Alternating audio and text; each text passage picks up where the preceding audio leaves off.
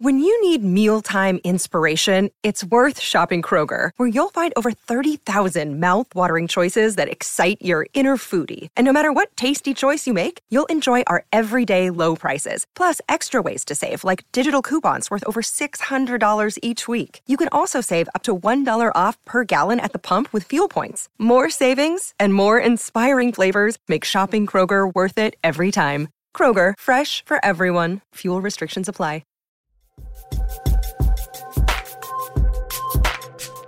All right, are we doing this?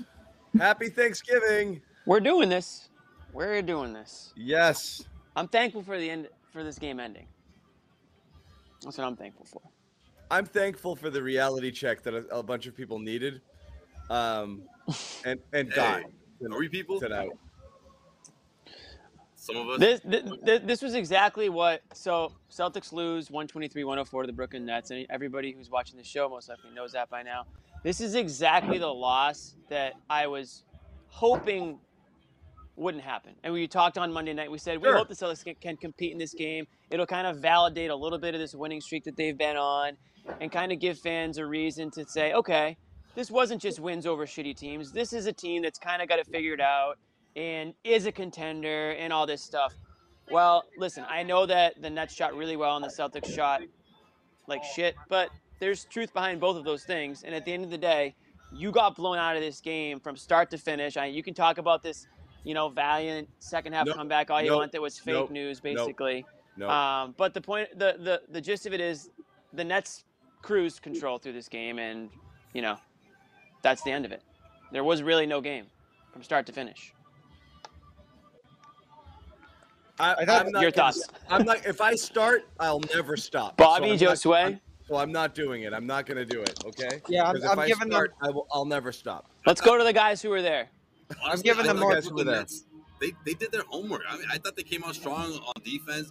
The three-point shot was falling in the first half, which has sort of been the formula to beat the Celtics. Especially the first opening weeks of the season Celtics. But I mean, to the Celtics' credit, they fought. They hung in there in that second half. I mean, a couple of those huge punches, those blows towards the fourth quarter, I would, to something that John's probably going to say right now, I would say that they kind of laid down. It was a tough blow. I thought that crucial timeout, a 7-point game at that point? And when they were unable to convert and the Nets responded with a three-pointer, they were defeated by that. I mean, you could just see it on their body language. So.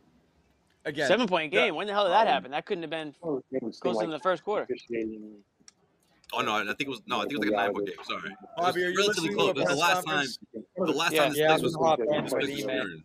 Okay, go ahead. Well, we can hear it. You got it. We can hear it. I'm mad enough with the game. I can't get mad at Bobby this early. Yeah, okay? Yeah. It's not right. You, Bobby. Oh man, I'm so far away from the noise. You have to warn me. I got a stuffing in the oven. So 10 minutes, guys. 10:30. Can we get a reminder from the chat in 10 minutes? John has to run. Everyone in the chat. Are you that guy that has to have at least one of the sides the day before Thanksgiving just to get yourself ready? No, you gotta cook them in advance, or else you're screwed. Everything is better a day later. The pies need a full day for the juices to really kind of get in there. At least I like that. Day. I like that. I prefer sometimes that. I thought you were one of those guys that has to eat a little bit. Okay. Well, you pick. You can't really pick at a pie though. Everyone's gonna know. You can't really pick at a pie. You know what we did though? Everybody knows that. Pretty elite move. We had a little extra pie dough for the crust, and we made little tarts with the leftover filling, and that's what we snacked on. Well, you're a pie guy. Solid. I mean, one look at you, I can tell you're a pie guy. That's a veteran move right there. That's a pie guy move. Make a little bit extra. That's how you pick at a pie. That's a pie guy move. You can't just take a freaking slice out of it. No, bring it to Thanksgiving. You can't present a pie that's been picked. It's like showing up at a party with three beers, and half a bottle of whiskey, Mm-hmm. Absolutely. Here you go, guys. Now, if it's a dip, you can get away with picking at a dip, but you just can't. Anyways, let's get back to this real quick. We'll get to the sides a little bit. Well, hold on. Let me ask John this. Towards the end of that, I felt like towards the end of my response, there was a lot of cringing. I'm assuming you didn't like the Celtics' approach the second half. It's not the approach.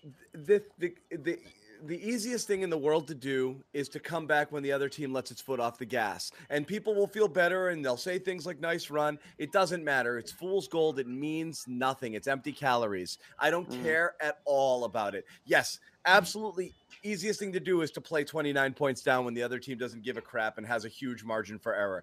That means nothing. Okay. When with Durant on the bench, with Durant on the bench, it means nothing. So anybody who was like, oh, they got close. I'm sorry. I'm throwing that out the window. At the end of the day, remember last year's first Brooklyn game? What a reality check that was. It was like, oh, this is a good measuring stick, to see where you are. Well, the first real measuring stick to see where you are against a truly elite team in the East, which you haven't fully gotten to play because when you played Milwaukee without their three best players and eked out an overtime win, was tonight against the Nets. And they weren't even fully loaded for bear. And they just friggin' embarrassed you. The level of what I believe to be the upper echelon teams in the East and where the Celtics are and how far from it they are, is very obvious when you see this. The most depressing thing about it, I texted you, you guys, is, this is what. I got some quotes from you in a second, but yeah, go ahead. Okay, yeah, but the real bummer is watching this game. If you're the Celtics, you're loaded up and you're thinking this is going to be great. Let's see where we are. It looked to me like Brooklyn came in and treated the Celtics like the Celtics would have treated like the Bulls 3 years ago, the Rockets. Like, it doesn't matter. If we can play 10 minutes and beat these guys, we don't have to give a full effort. They looked bored. They looked bored by the Celtics? No, I didn't look at it. Well, they're like, this team can never beat us. They did their homework. The Celtics just missed everything. The Celtics missed everything. Top to back, cold from three. They couldn't break it. They bricked every three they took. I feel like they had a lot of hands in the Celtics' faces. Like, I feel like that pressure was just in that first half. It took the Celtics a while to wake up, and I was surprised that this thing didn't get to a 30-point hole in the first half, like the way they were looking. But they hung around. To John's point, it was when Durant was on the bench a lot of the times. But I just feel like whether it was those pick and pops with Al in the post, or whether it was like in transition, like I just feel like they knew where the ball was going to go in the first half. In the second half, they let up. They let up in a big way. So coaching. So you're saying, Joe Sway, real quick, you had something from Ime. What's up? Oh yeah. So Ime says this is the first time in a long time the Celtics were out hustled. He also added that the Celtics can't let their offense affect their defense. He thought that the Celtics that affected the Celtics in the wrong way, which is kind of what I meant in the beginning there. Like early season problems, right? Yeah, exactly. We're seeing that a lot early. Not the same sort of like lingering frustration where you sort of knew they were going to make the wrong, the same mistakes over and over. I just felt like it was they just when things were down, you saw it affect their offense, and it was just like, well, no, keep going with the defense. And I don't know. And it starts and ends with who? Huge run coming out of halftime, and this has happened before. When opposing teams, they come out of halftime, they have a big run, and the Celtics just they try to play uphill, and it's just too much for them. They just can't overcome. And it starts and ends with who? Well, Tatum, obviously. Oh, it starts with Tatum. Yeah. And this is a bummer after the four straight 30s where you're like, okay, great. Just to go, the classic offense affects the defense sort of. Well, John, who's he talking about? I mean, who's Ime talking about? It's very obvious. You don't go on the podium and talk about Romeo Langford. Our offense affect our defense. Yeah, it's this, right? It's this right here, and it was very interesting. We were all talking about it. Wow, where was Jason Tatum in the fourth quarter? When it was a double-digit game, but if you're gonna make a comeback, theoretically you would put your best player in the court unless you were unhappy with him, and it's not the 1 for 9 that he's unhappy about. It's what he just said on the podium, which is we can't let our offense affect our defense. And that's really what it comes down to. I mean, 1 for 9. Jason Tatum just shot 1 for 9. I think it wasn't it Monday. He shot 1 for 9 or Friday. One of those games. From three. From three. Yeah. It was overlooked because he scored, yeah. Exactly. He scored in other ways, and they played defense, and they won the game. Well, tonight was a little different story. Tatum probably wanted to come out, have a great shooting night against Durant and Harden and the guys that give him all the respect. And he didn't. And did that affect him on the defensive end? Well, it sounds like, according to his head coach, it did. Because, again, Ime is not talking about the bench guys. He's talking about the starters and the stars of this team. Jaylen Brown, obviously, is not where he needs to be. 23 minutes tonight. Again, barely played in the fourth quarter. Was taken out multiple times in the second half. So who knows where he is physically and how that's affecting him on both ends of the court. If you want to give any player credit, I'll give Marcus Smart credit tonight for his effort. If you want to, effort in the second half, he was a part of that run there, and he was playing, solid defense. He was taking charges, and I forgot about the back and forth between him and Harden, which is kind of a fun one. If you guys remember a couple years ago, that was comeback. The best freaking. That was unbelievable. Yeah, against the Rockets when he, he got caught Harden in an offensive foul and the turnover and. Just an improbable Celtics comeback. So I kind of forgot about that, and it reminded me of it tonight. So that was good to see Marcus Smart. And Smart was in there until, the 4-minute mark, and I think Ime just threw in the white flag at that point. So I don't think Ime's talking about Smart, but I think he is talking about Tatum and, go down the line, I guess. Yeah, again, I don't know what's going on with Jaylen, whether it was mental or he's just sitting there kind of thinking I don't know what I've got on this thing, and he's taking it really slow on the hamstring, kind of like Harden was at points in the, last year, particularly late in the year. But, he looked like he was very cognizant of it. But Tatum just laid a friggin' egg and was just like a sulky, pouty mess. Minus 33. Minus 33. Really, really bad. It's hard to do. He was sulking. And all of this, he was. And all the refs get to him too? Because the refs were. What's up? For Tatum, he was. When that foul that was going to be his third, he was so adamant with the coaching staff, no, we need to challenge it, and they did, and obviously they won it, but I think he thought that would be a crucial turnaround because he wouldn't have to go to the bench with three fouls, but. Didn't help much. Yeah, that's a rough one. And it's so funny. The chat's saying, I get some people in the chat saying we let Jaylen Brown off the hook too much, and other people who say we don't give him enough credit and he's our best player. We never talk about him. Yeah, it's usually what people say. Well, listen, I'm not letting Jaylen Brown off the hook. I know he was a game time decision tonight, and he didn't look like prime time Jaylen Brown. So. I'm thinking that he's still not all the way back. So I'm not really letting him off the hook, as I'm just assuming that he's not his normal self. Now, does that mean that he shouldn't be able to, play defense or be a better distributor? No. So I'm not letting him completely off the hook. I'm just acknowledging the fact that, according to the team and injury reports, he's not quite there yet. So I don't know. Is he going to play every other game or play 50% every game? Then it's obviously going to suck. Here's a comment, something we actually God. We were texting each other about it because I need Bobby for this. No, but we texted Bobby, and I was Bobby wrote a whole article on this. I don't think Tatum and Brown passed each other once, and Bobby Manning, once he changes his name, I'll let him back into the chat. Bobby Manning went and did his research and looked at it, and he can talk about this very thing. But yes, Tatum and Brown really – oh, here he does it again. Centering in. Bobby Manning wrote about this. No, they don't pass to each other a lot. Bobby, is this your burner? Pretty low. Purpose over pleasure. Is this your burner account? Bobby, take it away. Well, anyway, 5 passes total between these two over the course of games on a per-game basis. It's pretty stunning. You asked about the wings. I went and looked at a bunch of guys after you said that, Jimmy. I only put a few in the article. But even Kawhi and Paul George last year, about 15, 16 passes over the course of a game between those two. And again, tonight, I didn't have the numbers in front of me. I wasn't keeping track, John. But you really didn't see them going to each other all that much directly. No. There's passing sequences between them. Last game, I saw Brown try baseline. I know, but I did see them one time. I saw them once sit on the bench smiling at each other.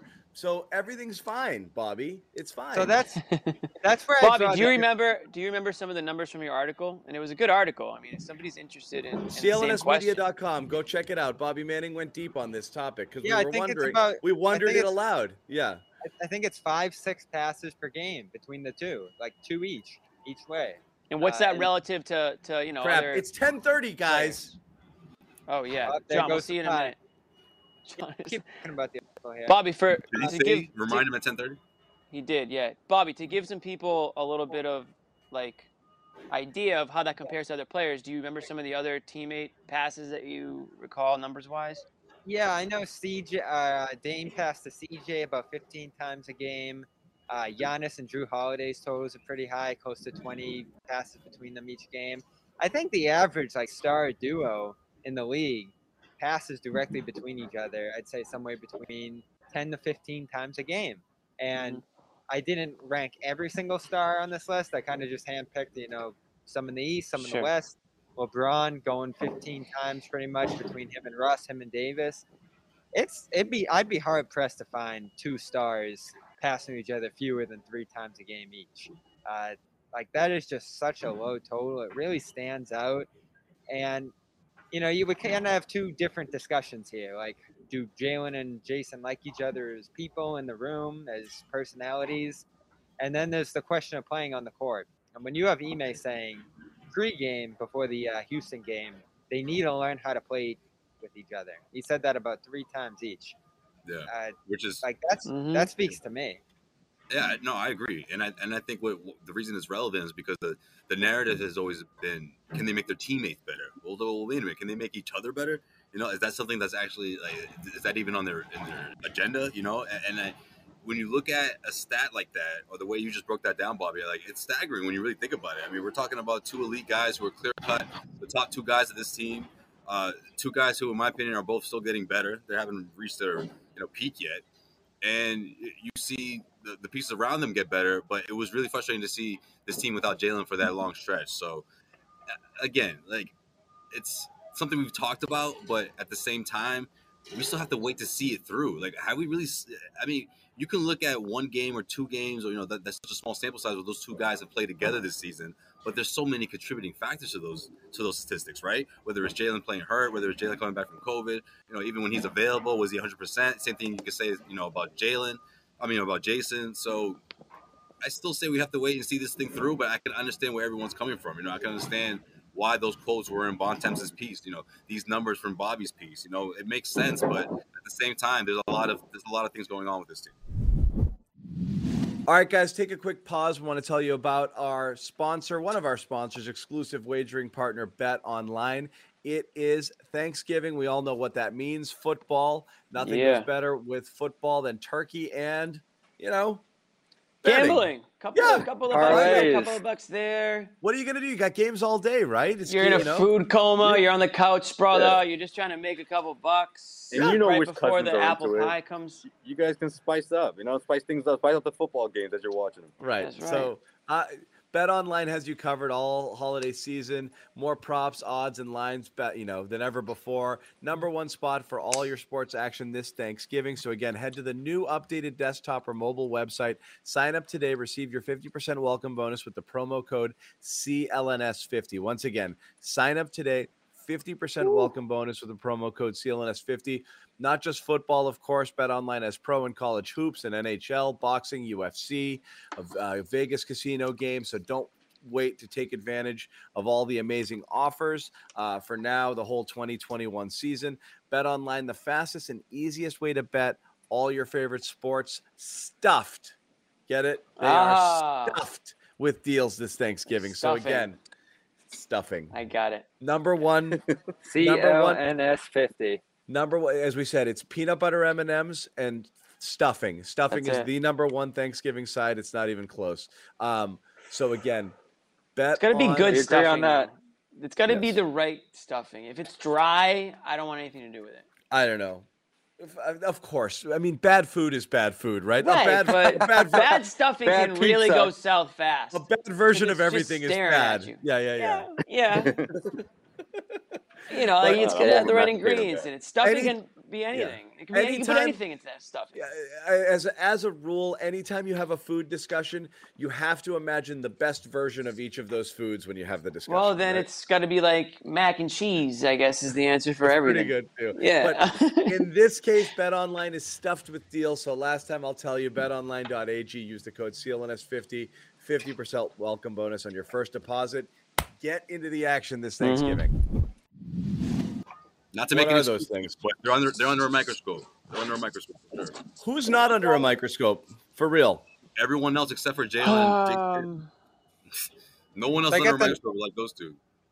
Oh, maybe those numbers. I'm saying nationally. Let's get Bobby's numbers real quick. He's got some numbers. Well, Harden KD, for example. Harden passes to KD 18 times a game. But he's a point guard. AD to Harden. The point guard ones are going to be a little higher. We know that. It's exceptionally low. It's exceptionally low. Yeah, I mean, the comparison's Kawhi George, because the Clippers pretty much play the same exact style the Celtics do. They got their guards, but it's running through their wings. Well, for Kawhi passed to George 6 times a game, George to Kawhi 8 times a game. Okay, I think that's what we're all trying to say here. For this team, it's pretty low because, like we've been saying all offseason, everything is low. They're clear-cut number 1 and 2, and then there's a little bit of a gap. And then whether you want to put Schroeder, Horford, or whoever, Smart, there's that gap between those two. Well, there's some weird numbers being thrown around that I don't understand why. Like assists, potential assists, blah, blah, blah.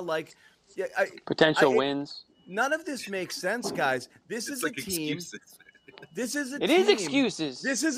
that was heading into tonight 12th in the NBA overall in field goal percentage. That's not that low, okay? Yet they were second overall in ISO percentage, and something like 22nd or 23rd in ISO field goal percentage, which means they run a lot of ISO. They're really friggin' bad at it. And, in fact, when they do pass, they actually score at a fairly high clip. So this idea that they're leaving stuff on the table with these potential assists is silly. They're a team that does not help each other create baskets. They're near the bottom third of the league.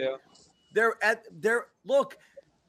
not, though. That's the thing. They're fine. They're 30th and 40th overall in the league in assists right now, Smart and Schroeder.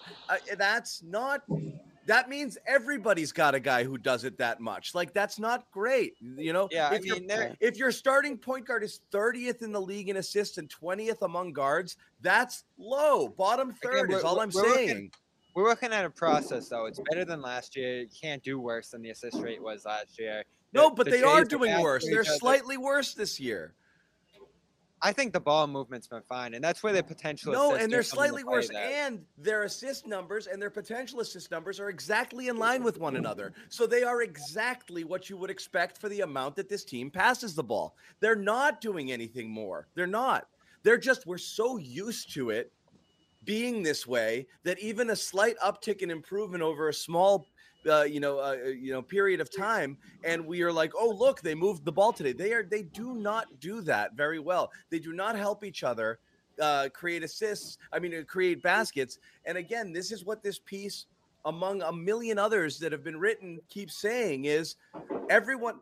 These aren't hit pieces. Like, I don't think Bontemps went out there looking for it. I think he's asking people, what do you think about the Celtics? And the general vibe you get outside of the little Celtic green echo chamber that you hear here is you got two guys who are supremely talented but don't really make their teammates better. You've heard it how many freaking times now? I mean, yeah, but you have some other nonsense in there. Like, Tatum only cares about his numbers and he wants to score 39 in a win and he's not willing to score 70. It's nonsense. Why? Because we live in Boston? Because we watch him every game. He willingly gives up the ball off doubles. But I think what John is asking is, do you think it's nonsense that an NBA GM would say that? Like, I don't think that's nonsense. You think it's nonsense? I think if Jason Tatum played somewhere else. You think it's nonsense? I think I pretty much have said this already, that when Tatum's having a bad game, he's very upset when he's having a bad game. When he's having a great game, he's very happy by having a great game. You see it on the social media posts, drop 50 on him, whatever. Even if it's a win, it's more about the personal performance. And I'm not saying he's all about himself, but I'm not stunned to hear a GM say something along those lines. I mean, I think if you watch, you know that he gets very high and very low about his performances. Yeah, I feel like if the Celtics were the Sixers... Is that crazy? No, you're right. I mean, look, if you sent the entire Celtics roster over to Philadelphia, we would be killing them. Right. Like, look at these losers, and they got these two guys, and all they want to do is score, and the rest of their team is terrible. They don't pass to each other. They don't like each other. They don't pass to each other. Like, people would be having a field day with it. This is what people on the outside, I think, generally think. We did it with the Sixers. Watch every game. They just kind of catch bits and pieces. They have perceptions of what's going on. These questions were asked when the Celtics were stumbling, and it's like, oh, no, they weren't. They've been asked at every period of time over the last couple of years, and the general consensus is these guys are not. Their number one focus is not making one another better. It's They're both supremely talented at scoring the basketball. They are unique individual talents, but they aren't able to make each other or their teammates better. And until they do that, they're not going to get better. And so that's just generally what people think. But the other side of the article is the rest of the roster is garbage. And that's also fair. And that makes their job that much harder, because at the end of the day, that's one of the things the article talks about is you got really lucky with Horford and Schroeder because you got professional basketball players on this team to go along with Smart and then Rob's ascendancy. But the rest of the roster is a bunch of people that you're forced to play because you drafted them and they stink, you know? And like, and you're really like grasping at anything that they do well, anything to hang on to something like, oh, like Romeo looked aware tonight. Like, it's just like things like that, where it's like, actually guys in their second and third years that are really good, you don't need to point out the little things that they're doing well on a random night. Like, well, that's where we're at. They just play good basketball. Like, it's that simple. Switch, he could hang around with, you know, Durant. So that was good. That's encouraging. No, I'm not knocking. It was just a name I threw out there. But, like, yeah, there are actual things that he does well, especially on the defensive end. But the point I'm trying to make is that we're always reaching for, like, you know, give this guy a gold star sticker tonight because, like, he wasn't a complete liability out there. Right. He literally didn't fall and hurt himself, you know, like, wow. Right. Now, Bob, it seems like you're more upset with the timing of the article than what's actually in the article. I'm upset about the timing. I mean, it's basically a hit piece on their struggles that mentions third in net rating over the last 3 weeks. They're stuck in neutral, but they're rolling. Bobby, I mean, come on. You play the best team in the NBA tonight and you lose, and we're going to reinforce it with that. Well, Bobby, we're not, Bobby. Like, I'm not any proverbial, like, cool, not cool kid table, but like that table that you just, let's say a handful of GMs and half of them feel that way. Like, I that wouldn't surprise me. Like, they've been in the league. Tatum and Brown have been in the league long enough. So wait a second. To come up with that kind of opinion. Wait a second. The story, we can paint a rosy picture of this team after wins against Oklahoma and Dallas. I mean, Oklahoma and Houston. But we can't say when they get absolutely eviscerated by actually a good team, maybe the best team, that this game matters. So this one didn't matter, but the two blowouts against crappy opponents are what defines this team. Well, it's not just the blowouts. You had 3 weeks of number one defense. You had 3 weeks without Brown of number 11 offense. You made serious progress on both sides of the ball under a new head coach. You're going in a better direction here. You're going in a better direction because you were in such a bad direction before. I know, and Jimmy, to your point, like, we're grasping at things. That was the point Jackson Frank, I thought, made great on Twitter in reaction to this. Like, the story here is that they've lost a ton of talent. Yes. They haven't replenished it. And all of a sudden, everything's on the Jays. It's both. So they're making progress. You're seeing young guys in this game hang in there against Durant and KD down the stretch and push it at 13. And we're just laughing at it. It's always been both, Bobby. Yes, that's the thing. Always been both. It's always been that their job is harder because the roster around them is bad. So in order for them to get better, they're going to have to play different or play better than they are now, or else they're a 500 team.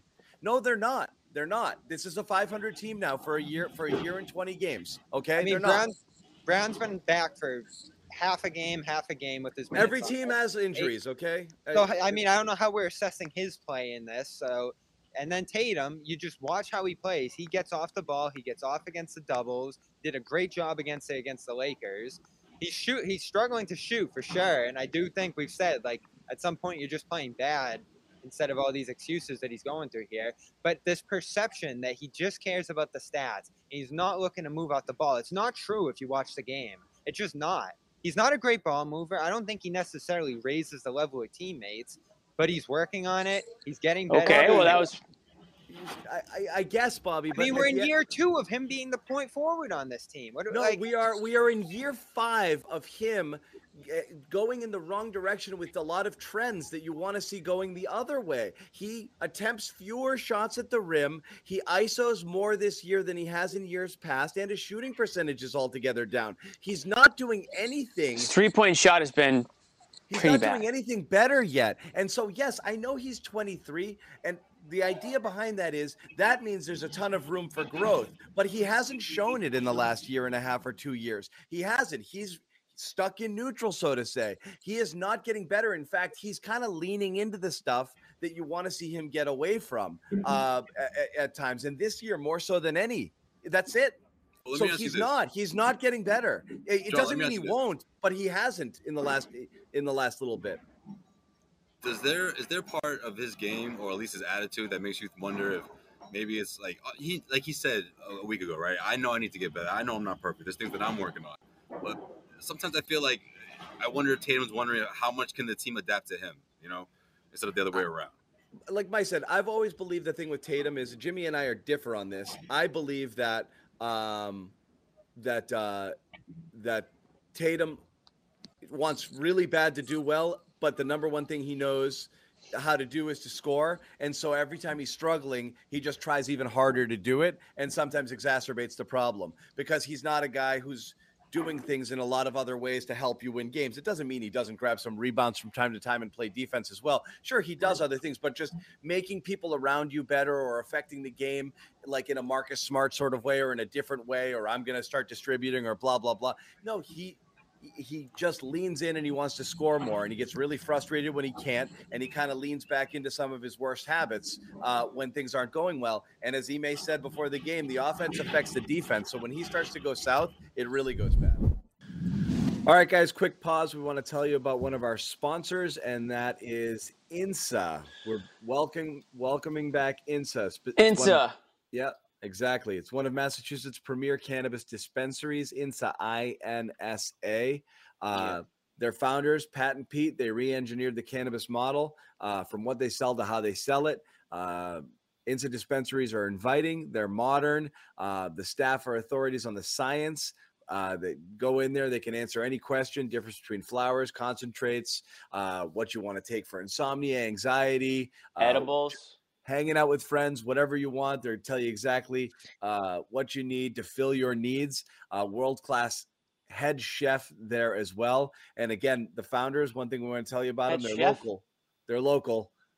They're from Western Mass. Salem. Yep. No. Oh, yeah. Located in Salem. But there's a location in Salem. They're from Springfield. Bobby jumped the gun because the Salem location is near his house. Springfield. But they're lifelong pals from Springfield. There's a couple of locations out there, one near the MGM Casino. You can also go to East Hampton or, as Bobby said, Salem. This is the thing. Not enough people took advantage of this, so we're going to tell you about the deal one more time.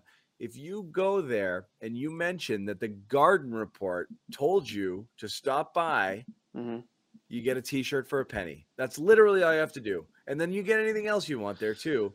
That's not on us, but the T-shirt is on us. $1. You know what? And I have a couple T-shirts, and they're very comfy, too. So go to T-shirts. Get that green one. Otherwise, go to INSA.com or call 877-500-INSA for any inquiries you have about anything else going on. But if you want the T-shirt for a penny, just mention the Garden Report. Go get yourself some. Once again. Have a good time. Yeah, have a good time. Visit the various locations throughout Massachusetts or go to INSA.com or call 877-500-INSA. I think I would agree with the majority of that. Stuffing. I got to go check the stuffing. Yeah. Again with the stuffing? It was done. 10:30. Yeah, it's obviously undercooked, and he's freaking out about it. You don't want to overcook the stuffing. You don't want dry stuffing. Stuffing is very hit or miss. I would say probably the most hit or miss side of them all. Mashed potatoes, you can't really screw that up. You know, pies are pies, but stuffing, we won't get into it too much right now. It really be bad to mess up some stuffing. You know? I don't know, man. Stuffing, it can be dry. You can put the wrong, like some stuffing is just like, what is all this crap in here? Anyways, that was stuffing talk. What are you making? What kind of stuffing are we talking about here? This one has a little bit of sage sausage in it. And, sausage is legit for good stuffing. And some oyster mushrooms, and then regular stuffing. Oyster mushrooms. I'm excited about pumpkin pie. I've been in the last few years. Made a pumpkin pie, made an apple pie, made a mac and cheese. You're a mac and cheese guy, huh?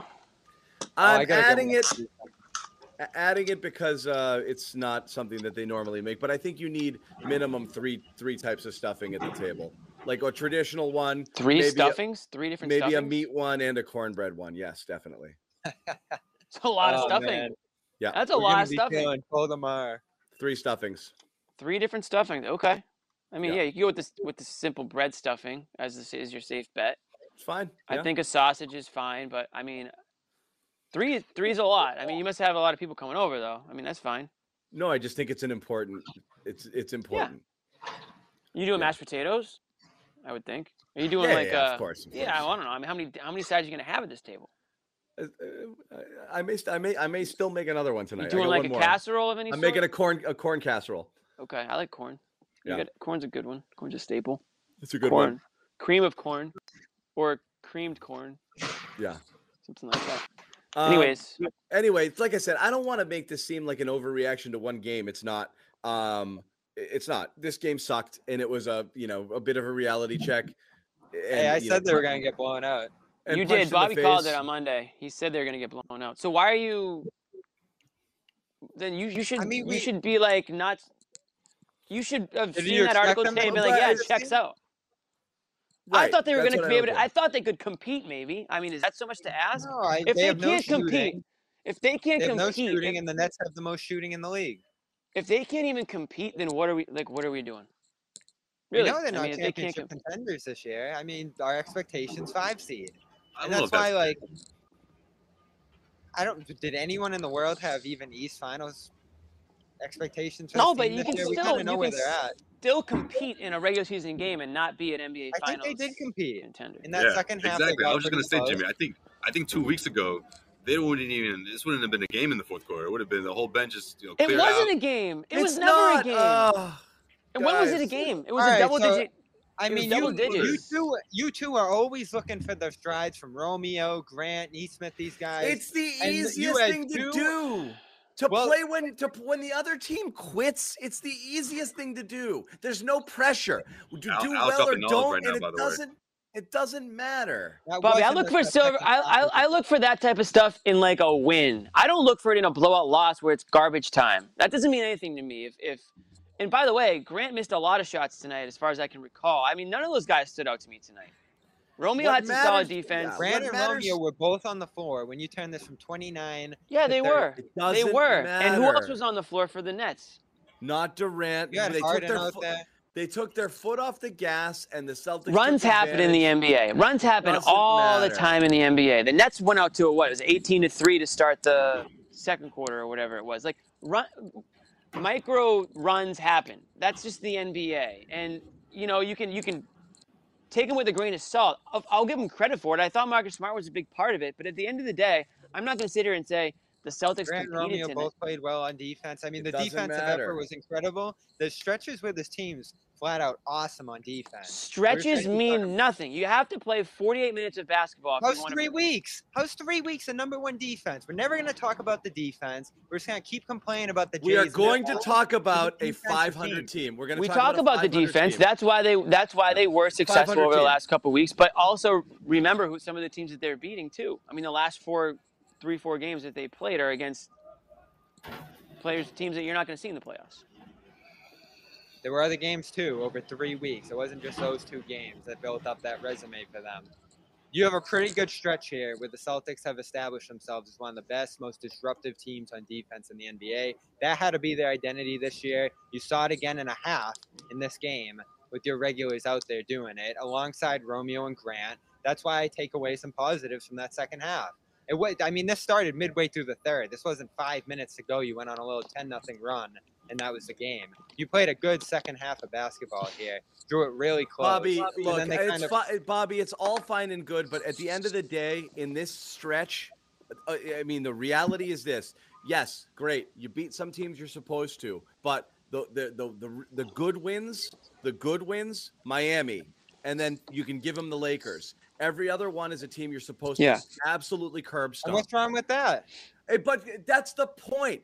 When you're playing Toronto, Milwaukee without their three best players, and you go to overtime. You split with Cleveland. Okay, you lose to Atlanta in a game that didn't really feel that particularly lose close. To the Hawks by double digits. Yeah, exactly. And then you beat Oklahoma. You lose beat to the Houston. Mavericks. Again, we're talking a stretch. Brown was out for both those. How teams. Are you not going to look at? And again, they were out without Jaylen, so you're going to give them props. No Rob. You're going to give him props for it. You missed Jaylen, you missed Richardson, you missed Rob for portions of those. But you have to look at the opponents here. There are games there that are almost unlosable in that stretch. So you have to look at who you're playing as well. What matters is how you stack up against better teams. Two teams in the East that they've played recently that they expect are ahead of them, they lost, you know, in both fairly convincing fashion. Atlanta and that's my issue. Looks like a better team, and Philly looks like a better team. And you had to go. You went to overtime with Milwaukee without their three best players. The reality is they're miles from good teams. They're miles from them right now. And I expected a loss. I expected a loss tonight, but again, I just wanted to see that they could hang in there and compete and give them a run for their money. A fake second half run when you're down 20 or 30 points, that doesn't mean anything to me. You've already lost the game. The Nets were deep in their bench without two or three regulars in their lineup tonight, so that's why I'm disappointed. I mean, do I expect the Celtics to beat the Nets? No. Do I wish that they could compete and make it interesting, especially at home? Yeah, I do. So I'm not going to give them a bunch of credit and say, oh, they hung in there, they competed, blah, blah, blah, all this crap, because that's fake. That's just not real. That's not how the game went. If you watch the game, and I know you guys did, at no point in the game did you really think that they were in the game. I turned to Joe Sway. I thought they were going to win. I really did in that second half. They never even cut the single digits. Bobby, I never want you to change, buddy. I really don't. They ran out of Brown minutes. I don't. They pulled Tatum with 6 minutes. I don't know what I would do. Maybe that's why I thought it was close, because I was watching the Bobby. If I ever poison Bobby, if Bobby ever turns into a cynic, this whole thing is over. So I don't even think we're being cynics. I just think we're being realists right now. I mean, listen, when the Celtics play well, we'll go check the tapes. We give them credit when they play well, and we criticize them when they don't. It's simple as that. Listen, if you want to say we're haters, then you're not watching every episode. This crowd's been a pretty good barometer for this team over the last year and a half. They booed them in the first half. A couple people left, but you had a pretty engaged, energized crowd, really backing up what this team was. It's the night before Thanksgiving. What do you expect? They're all having a good time. This isn't last paid a lot of money for that game. They're going to cheer if they can. Watch it. I'm just saying this isn't last year's Celtics. It may only be a little bit above that, but it's above that. The reality is, a lot of what came up in the article, timing aside, because again, I don't think the timing really matters, and I'll explain why after we tell you about. And people, we could use this right now. People have been calling for this for a while because they need to get a little calm here. So again, perfect. Everyone, just even if you're watching at home, inhale, big, big, big inhale, hold it, and exhale. And then go to calm.com/garden. Think about the stuffing. Yeah, think about the multiple pie. Different stuffings and multiple pies. 3 stuffings tomorrow. Go to calm.com/garden. Calm.com/garden. #1 receive sleep. 40% off. Yep. And meditation app. So you want to go get some. Yeah. You're probably home for the holidays right now. Whether maybe you're at your in-laws or your girlfriend, you're meeting the girlfriend's parents for the first time and you're freaking out. Go to calm.com/garden. Receive 40% off the subscription. Go to the meditation tab on the app. There's a tab there called Tell Us About It. It's part of 7 Days of Calm, I think it's called. And you can just start. It's a little program you can get on. And you just give yourself 20 minutes. Tomorrow morning, give yourself 20 minutes. Don't freak out. It's going to be mayhem in the kitchen. Oh, it's a bad football game. That's a very good point. It's a bad noon football game tomorrow. We're going to watch the whole thing anyways. But I put that one up. No, I agree. The calm.com. Sorry, you got to be able to see it. You got to be able to see the. Jeez, I'm just. What is it? Calm.com/garden. #1 sleep and meditation app out there. 40% off, limited time only. So go get some right now. And again, I do want to go back to it because every bit of frustration we have.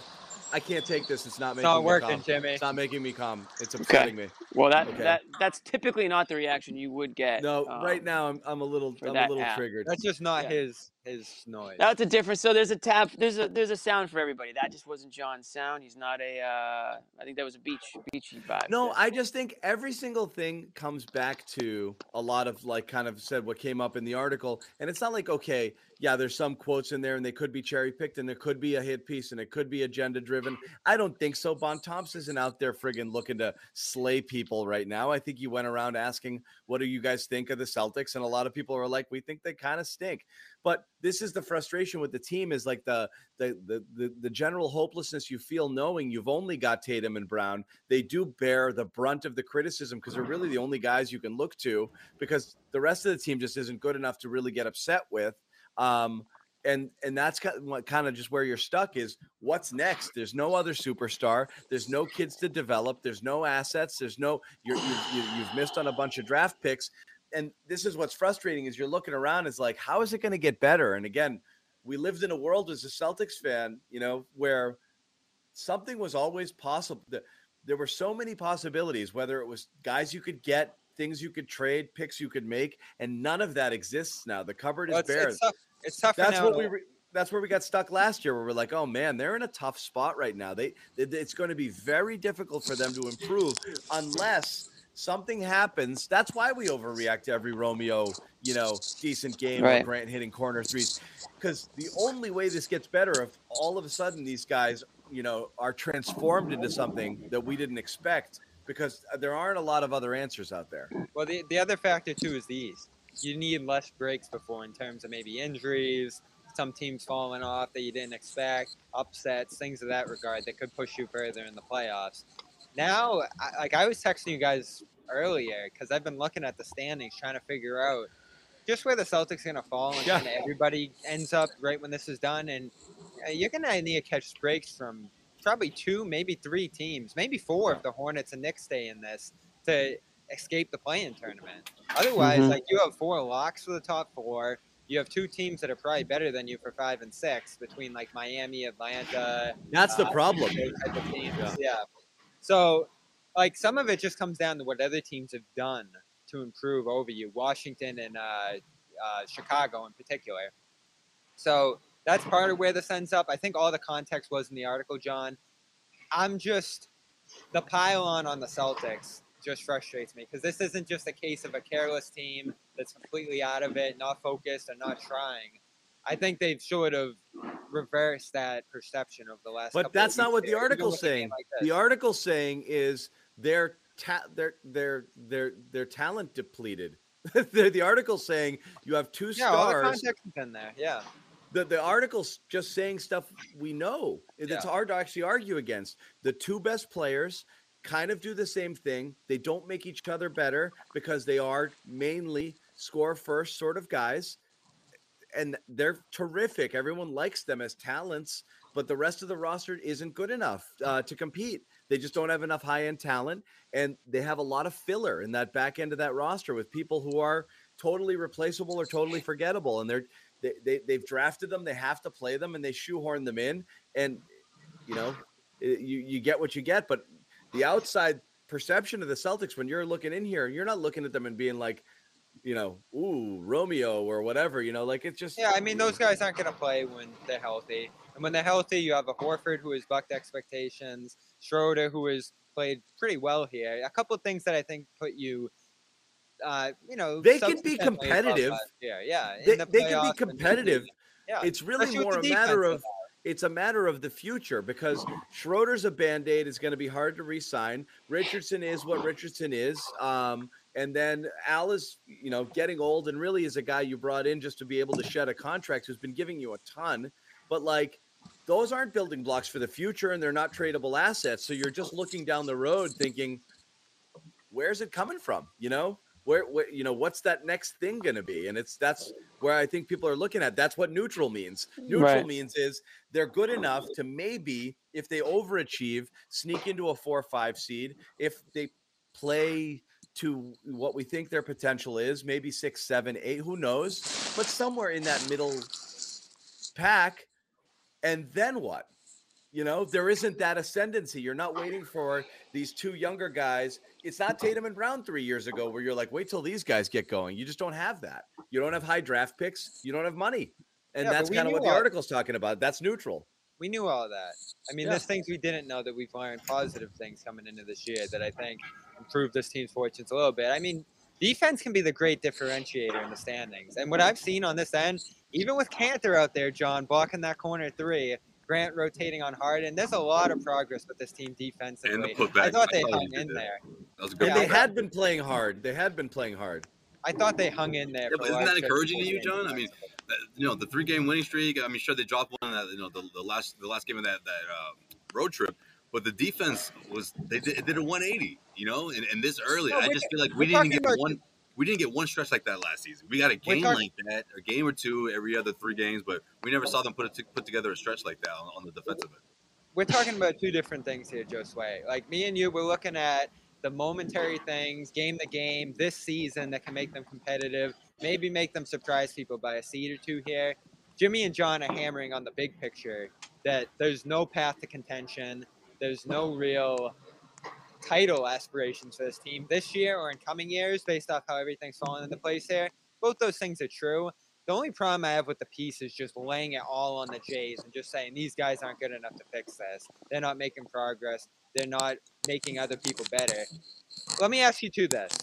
If you put Mills, Bembry, Aldrich, that net supporting cast, let's say Joe Harris too, even though he didn't play tonight, on Tatum and Brown side, and you put Grant, Romeo, Richardson, those type of guys on the net side next to Harden and Durant, are Harden and Durant looking like great creators? I think Harden's a great creator. I mean, Harden's obviously a way better creator. They're better, but are they looking like great creators? Are they making people? I mean, you're basically saying, you know, their supporting cast is better than the Celtics' supporting cast, which is true. That is true, but they're also better than the Celtics' stars too. So they're just a better team from top to bottom. I can't hear this. Yeah, the two stars are exponentially better. Well, maybe not exponentially, but they're significantly better than Tatum and Brown. Yeah, I know that. I'm just saying. I think part of the perception here that we've seen over the last 2 years with the Jays. Yeah, you don't have a Joe Harris. You don't have a Joe Harris, obviously. You don't have a Patty. Well, you do have a Patty Mills in a way. Yeah, Javonte Green, you had semi last year. Like, these are the wing guys that they're dishing out to that they're trying to make better. They don't move. They don't cut for the most part. Like, these are guys that are just kind of stationary. And look, I think the great passers in this league create lanes for guys. They certainly produce in the pick and roll with Tatum and Brown need to do. They could be getting more out of Rob, as we've talked about all season. I think that's a guy who has kind of suffered due to their poor passing. But, that sucks. Yeah. But so I don't think these are just horrible passers who can't get guys open and can't create for others. Tatum in particular. Brown, like, I think his creation ability gets overblown because he's never really doing it. Like, that's not a responsibility thrust upon him. He doesn't have the ball much. I didn't like the film. If you go in that CLNS article and look at him in that game, hanging out in the corner, stuff Joe Sway talks about all the time, not involving himself. That's probably a reason he doesn't get the ball from Tatum a ton. Like, it's not time to rest when Tatum's got the ball. Go create, find the ball. The giving stuff. People the ball is twofold. It's a choice you make, but it's also somebody has to earn the ball, which means move without the ball. Get yourself open sometimes. There's not a lot of movement off the ball. There's a bunch of guys standing around saying, can I have the ball? And then it's like, sure, okay, I guess you can have it now. You're standing a few feet away from me. Why not? You know, like, it's – you know, and yes, they're better when they swing it and really get movement. But, you know, once somebody gets it and they start doing their little dribble thing, it's should I go or should I give it to you? And do you want to do the same exact thing I'm about to do? You know, and that's just kind of how they end up playing. That's the most fair criticism of Tatum, right? And this is, you know, on Ime too, because Ime has a stomach for isolation. He says if these guys find mismatches, they should attack it. They should take advantage of that. So there's been a leniency on Tatum's isolation here. And we look at the numbers again. He's diving into that isolation hole quite a bit, and it's not working well. And it's not working. So it's not working for Schroeder, and it's not working for Brown. It's not working for any of them right now. Horford even in the post. I mean, Horford is a mess offensively right now. Yeah, he's been incredible. So Jaylen Brown asked an interesting question. The reporter asked him, how far behind are you from the Celtics? Like, I mean, from the Nets, excuse me. Like, you know, Jaylen asked to repeat the question. The guy pointed at the scoreboard, pointed at last season, and says, "At this point, you know, do you feel like you're very far behind, you know, from the Nets?" Like, and Jaylen responds, "What do you mean by that?" And the guy says, "Do you?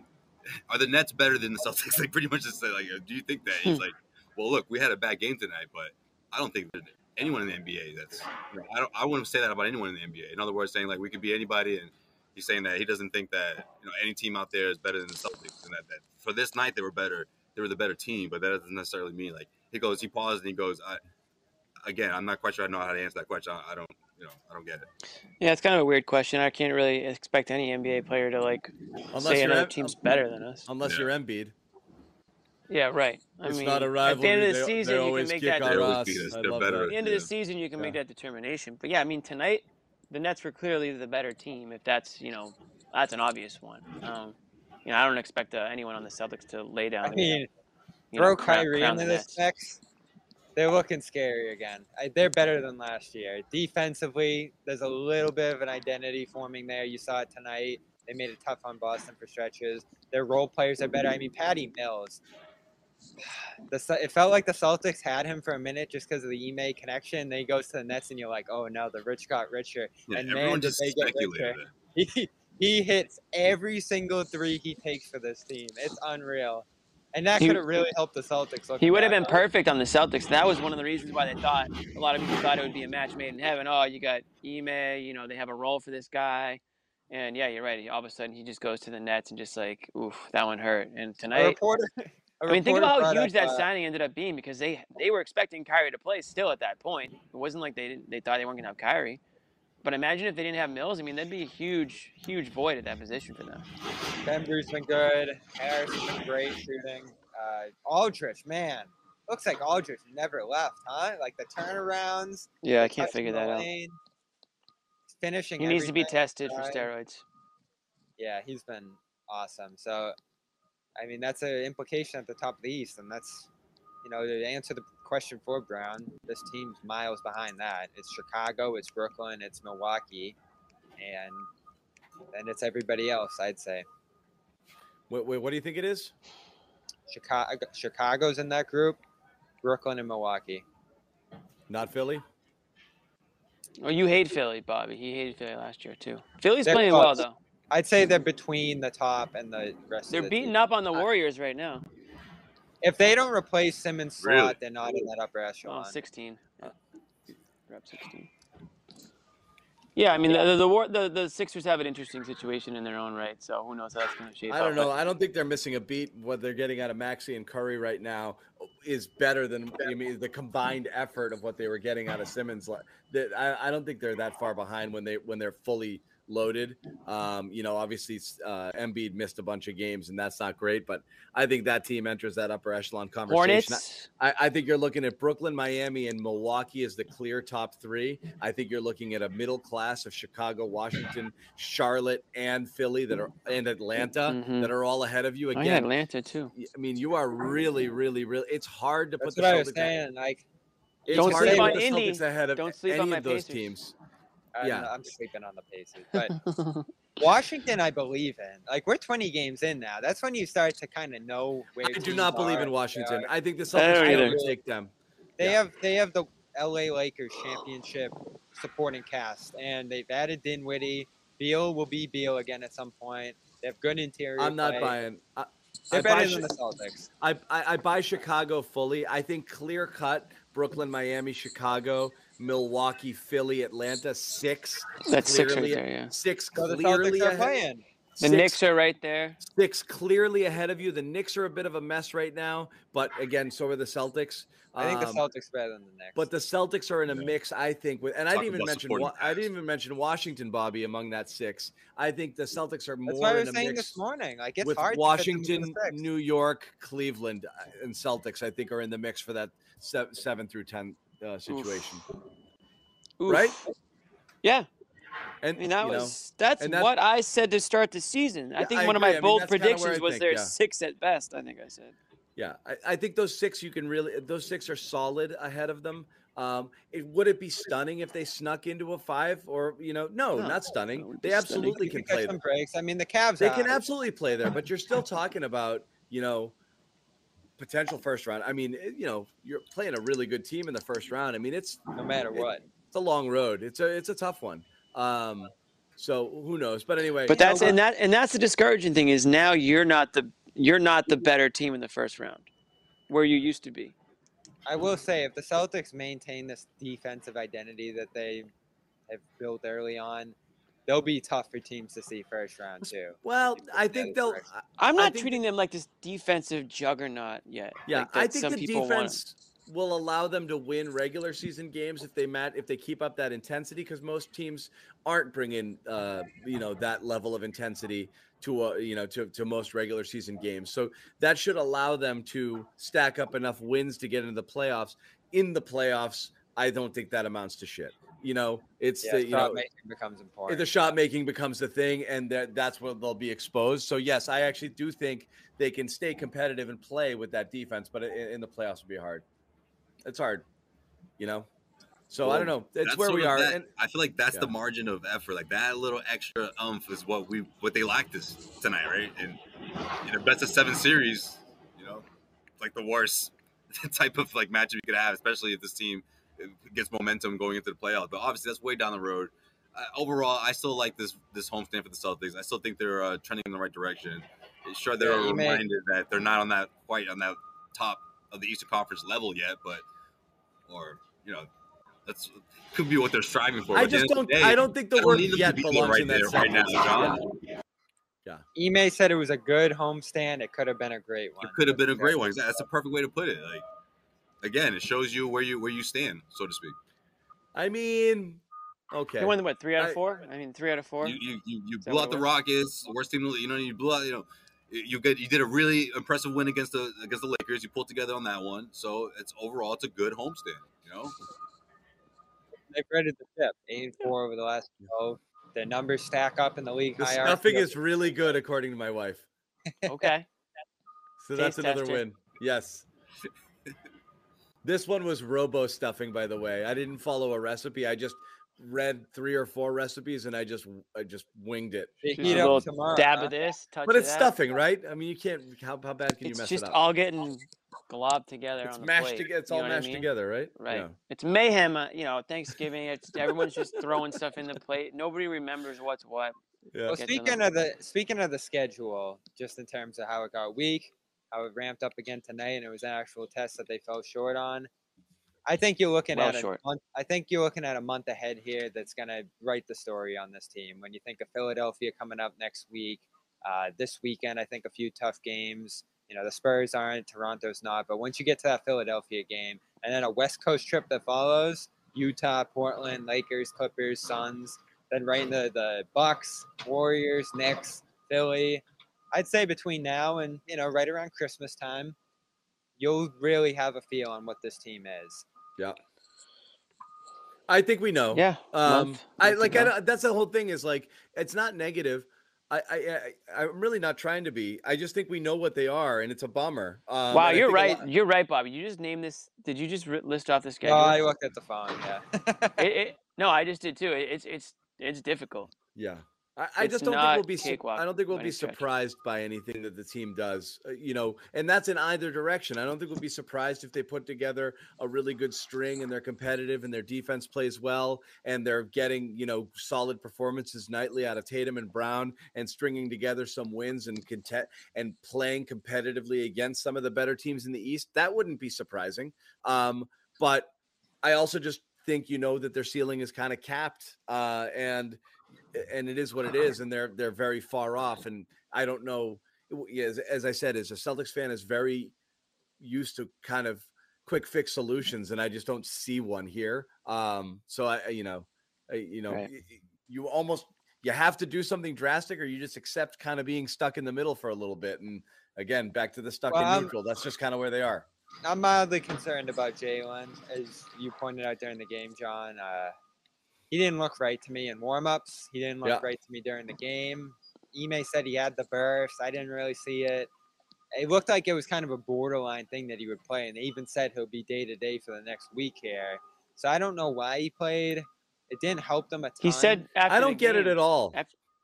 After the game, he said he felt better tonight. I just looked at a tweet. I don't know. I don't get it at all. To me, it's like, soft tissue injuries, you wait until it's 1,000%. You gain nothing. I know. What's he going to miss the next game? And it's like, that's not how these things go. You don't mess with hamstrings like this. You don't rush it and then play it game by game. You just wait, you know? And what's the point? I don't get it. Pushing him into this when he didn't help you a ton. You lost big anyway. 0-for-8. Damn.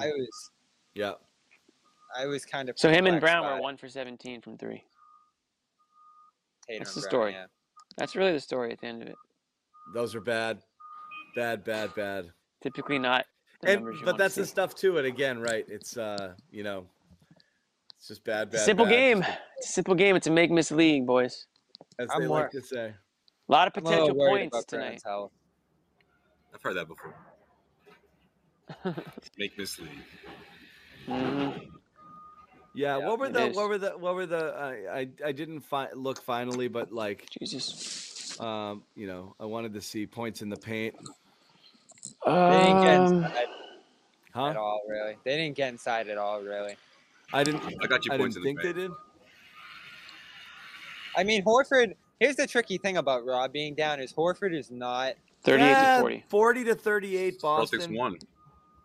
Celtics won that. 40 to 38. They won second chance points. They won fast break points, but I'm guessing a lot of it was the empty calories in that late run. Here's the thing about Rob's injury or sickness, whatever's going on now. 48 3-point attempts. Horford's not showing to be a backup per se of like what Rob brings him on offense because he's not hitting the threes. His touch around the rim's really off, so he's not a pick and roll threat right now for the most part. So, I mean, that's probably why you saw a little bit of Kanter in this one for the offensive help there. And Jabari. And Jabari helped immensely in the second half with his rim pressure there. It's a bummer. I mean, that's not what you were expecting from Horford. Like this elite all-out defense run he's on and then just really looking lost offensively because it was the other way around last time he was here. Well, Marcus throws him some lobs, you know. I know, but the touch and then the three-point shot. I mean, he was shooting 37% for 5 years. Now he's like really. Well, he had that 1 year here where he shot 44% for the year, which was insane. Realistically, he's a mid to high. But he's 30. Not a 28% guy like he is right now. No, it's been bad. Yeah. It's been bad now. All right. Well, I guess that's it. That's the best we're gonna do tonight. Let's just forget about this game. What do you say? We'll forget about it. You know, we're gonna just fire up the Calm app and just forget about the game. Focus on something different. Calm.com/garden, 40% off. Go get some. Yep. For the premium subscription. I will say happy Thanksgiving to everybody. We are immensely thankful for all of you hanging out here and listening to us gripe. Thank you. And me just be a bitter, angry man. You need to have a cooking podcast, I think, John. By the sound of it, about Jimmy John, the Jimmy John podcast featuring John's stuffing. John and pies. Can school Jimmy. He can put him. It'll be like Gordon Ramsay. You probably would. What are we working with pies over there tomorrow? Since you got 3 different stuffings, is there a go-to pie for you guys? I made what my daughter wanted. She wanted an apple and she wanted a pumpkin pie. I'm a cherry pie guy. We ended up not going that route, but that's just me. Naturally. You're not, you don't sound upset about that. That's all right. Well, I love it. Cherry pie. I love that. She's my cherry pie. What, you guys got a final thought before we wrap it? Happy Thanksgiving. Thanks everybody for hanging out with us. It's always fun. These games aren't always fun, but I always look forward to chatting with you guys and everyone who watches along in the comments. So that would be my final thought. Hope everybody has a great Thanksgiving with your friends, your family, or whoever. That's pretty much it. Enjoy some food and whatever football games are on tomorrow. Not great one in the day. I know that, too bad no NBA. I mean, the NBA's been awesome this year so far. The following, I'm thankful for just the competition level around the league right now. It's been awesome games left and right. A few really good Celtics won so far to start this year. And, this isn't I don't have the dreary awful feeling around this team so far, covering them and just talking about them every night that I did last year. I think this year it's much better. It's going to be tumultuous. There's going to be a lot of up and downs. I still think there'll be like that 500-ish feel that we talk about, all the experiences that we go through with many of these players.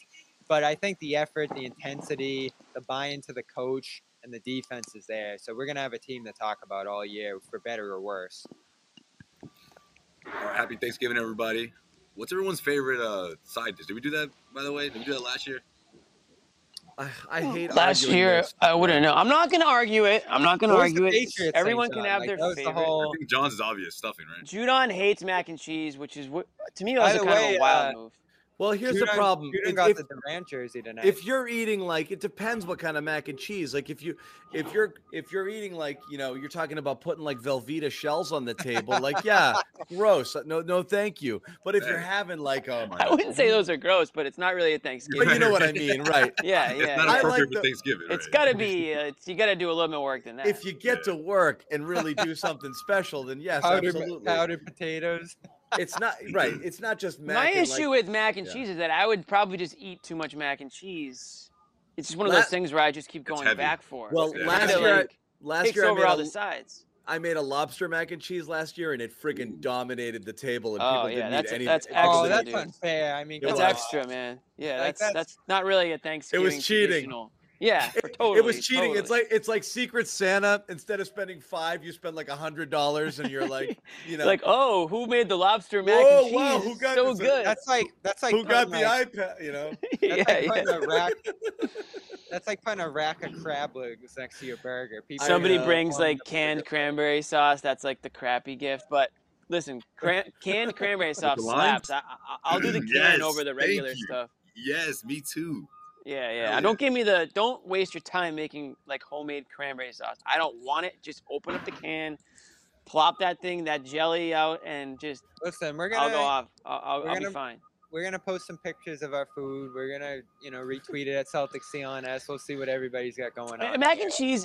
I think it's a side dish in parts of the country. It's not as much in the Northeast. I don't think, unless I just made that up. I don't think it's a common side dish for Thanksgiving, at least around here. No, but it's creeping over the last couple of years. It's rising fast. It's creeping because people are like, "What have we been waiting for?" You know, because people always like mac and cheese. You can eat that anytime. You can't really just go around eating stuffing on like a casual Wednesday afternoon. Like it's a weird look. No, but the point is like, there's no rules. That's true. There's no rules. I mean, you can go buy a cake and have cake whenever you want. There's no rules against it, but it's just kind of strange to do it. Like you can go to the supermarket and buy a cake right now. It doesn't have to be your birthday.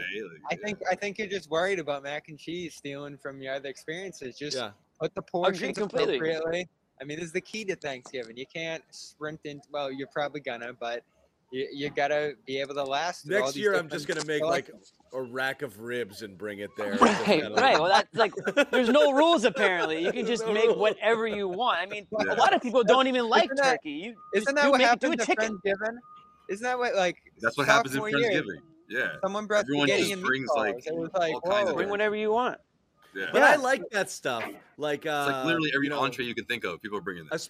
Especially if you throw like ethnic stuff into the mix. Like I used to get like some Greek stuff in there too, and I'm like, all right, let's do it. I like Jimmy that. Jimmy has a strict rule. Yeah, we got side of rice on my plate. Traditional Thanksgiving. Good. Mashed potatoes only as a side. No, but anyway, I mean, you don't want too many cheesy sides. Like if you're doing like a casserole or like a potato au gratin or whatever, like you got to be careful. You don't want too much. Jimmy refers to what the. But here's the thing. You could easily do turkey, stuffing, mashed potatoes, sweet potatoes, cranberry as the big five. Gravy's important. And that's it. Gravy's not important. However, if you're gonna start to put other dumb stuff in there, I'm gonna knock it right out and go to mac and cheese, and something else. So like, putting steep carrots, like get that green bean casserole. Get your freaking green bean casserole in your. No, that's normal. Out. Well, that's fine. But John's trying to. He just wants to upgrade. No. You want to go? Oh, mac and cheese will murder carrot casserole. Obviously, there's no comparison. But people still do dumb stuff like that. Oh, I know. People just don't read the room. You're going. Nobody's Nobody's dying for your green bean casserole. I mean, I shouldn't speak for everybody, but personally, I'm not a big green bean guy. I never even heard of that before. That might shock you. If I send you a picture, Bob, you know what it is. You've seen it before for sure. But anyways, back to the Celtics. Happy Thanksgiving, everybody. For the C's, going up against the San Antonio Spurs. Look, just stick with the program. I know we've been saying this the last couple of nights, but I want to see how you can respond to a loss like this. Like, let's see that heart and let's see that effort and that play for pride that we saw throughout this homestand up until tonight. So I think there's a good chance we'll see that. But my only fear is if someone like Jaylen's not playing and, guys are out of the mix, Tatum's going to have to step up in a big way here. So let's see how Tatum responds. I'm not saying he's not up for the task, but it's going to be – I don't think it's going to be an easy game for the Celtics. But we'll see where they stand on the effort meter.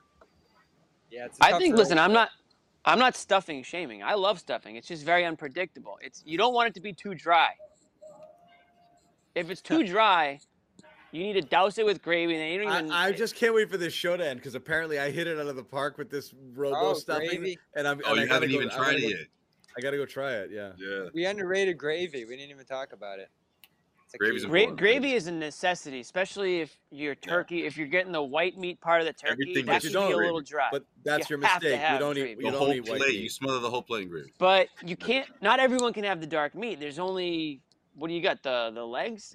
Yeah, like that's it. Like the thigh. The thigh and the drumsticks, and that's what I get. Yes. I get Dad gets the dark meat situation. The best piece there is at all. The kids are stuck with the. Yeah. And a big glass of milk. Dad gets the dark. Bobby, was that you the other night? I'll do milk. A lot of people think that's weird. I'll do milk. Bobby was cooking what was it? Boneless chicken thighs. There's nothing better than that. I love it. That's great. Oh, that's one of my go-tos. Nothing wrong with that. With the bone and the skin is also good. You got to get good cocktails going too. So I got some nice Bloody Mary. You got to get some cocktails going. We're at the garden. We got to get home. You got to drink breakfast. You guys got to go. I'm a pumpkin bread guy. I'm a big pumpkin bread guy. I'll make pumpkin bread actually. So I'm more of a pumpkin bread than pie. The pie's a little too sweet. Listen, Jimmy, cream cheese we got empty stomachs here. We got work to do. Go. Josue and Bobby got stuff to do. All right, guys. Happy Thanksgiving, everybody. Happy Thanksgiving, all. Happy Thanksgiving.